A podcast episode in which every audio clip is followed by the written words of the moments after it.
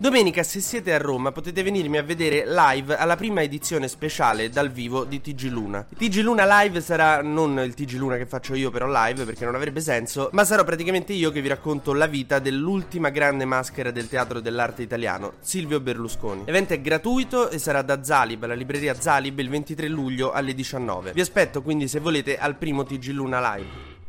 Storie Libere presenta 21 luglio 2023, io sono Alessandro Luna e queste sono le notizie del giorno.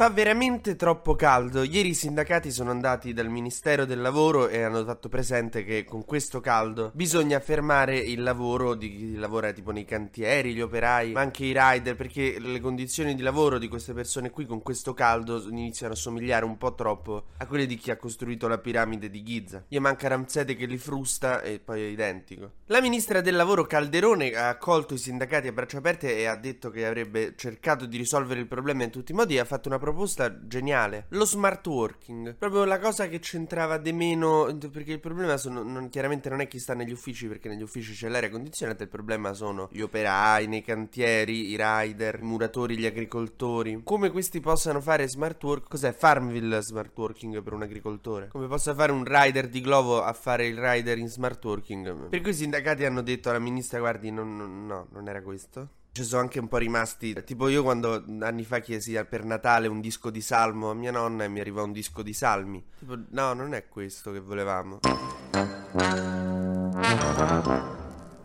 Quello che chiedono loro i sindacati è uno stop al lavoro sopra i 33 gradi. Se fa più di 33 gradi non si deve poter lavorare con la cazzuola in mano o col trattore. Ecco, solo che questo riscaldamento globale vuol dire che se passa questa regola tra 50 anni si lavorerà tipo 6-7 giorni l'anno. Ma il clima non è impazzito solo in un verso, è impazzito anche nell'altro e a questa è una cosa a cui ci dovremmo abituare. Perché ieri c'è stato un acquazzone eh, in Veneto che è stata colpita da una pioggia molto forte, da una grandine anche con dei chicchi che dicono erano grossi come limoni che sono caduti dal cielo, quindi grande paura. Ci sono stati dei danni, si contano anche dei feriti e un numero inimmaginabile di spritz annacquati. Patrick Zaki domani tornerà in Italia e tornerà con un volo di linea tranquillamente. E non si sa se verrà accolto a Roma da Meloni o da cosa, però insomma credo che ci sarà un minimo di accoglienza di Stato. Appena uscito di galera ha ringraziato il Parlamento italiano, il governo italiano, Meloni, per il lavoro diplomatico che bisogna dire è stato splendido che hanno fatto. Il ministro degli esteri Tajani ha risposto un un po' qualche polemica dicendo Zaki torna ma non c'è stato nessuno scambio su Reggeni. Non è Reggeni che gli abbiamo dato in cambio. Eh, però dicelo cosa allora, perché se, se, facciamo così ad esclusione che dobbiamo indovinare sembra i giochi che facevo in macchina con mio padre. Gli abbiamo dato dei soldi? No. Gli abbiamo dato delle macchine? No. Comincia con la Z? No. È un mammifero?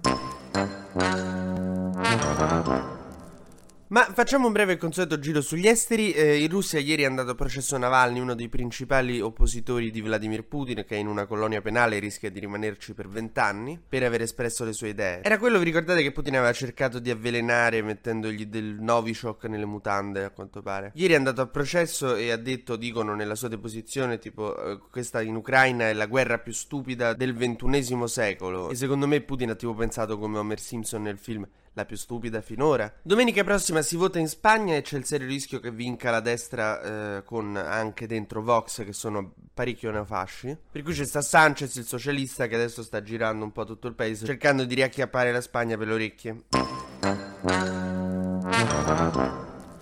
Mentre vi ricordate la vicenda del bidello che palpeggiò la studentessa per meno di 10 secondi quindi era stato assolto? Ecco, la Procura di Roma ha impugnato questa sentenza dicendo no, vabbè, certo che fu violenza palpeggiare la studentessa anche se era meno di 10 secondi. Tanto io me l'ero letta quella sentenza lì e era esattamente così, dicevano che visto che era meno di 10 secondi non poteva configurare in molestia perché era chiaramente scherzoso. Una follia. Comunque oggi è stata impugnata questa sentenza ma c'è ancora qualcosa di terribilmente sbagliato perché l'hanno impugnata dicendo Un'azione che dura tra i 5 e i 10 secondi, come il palpeggiamento ai glutei, non può essere considerata istantanea. Ma perché se è istantanea va bene invece? Cioè, una pacca sul culo è istantanea, ma è una violenza anche quella. Non, non ce la faremo mai.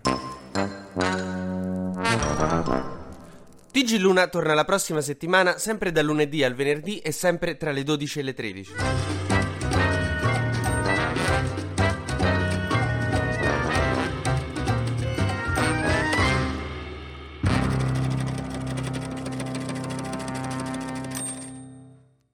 Una produzione storielibere.fm di Gianandrea Cerone e Rossana De Michele.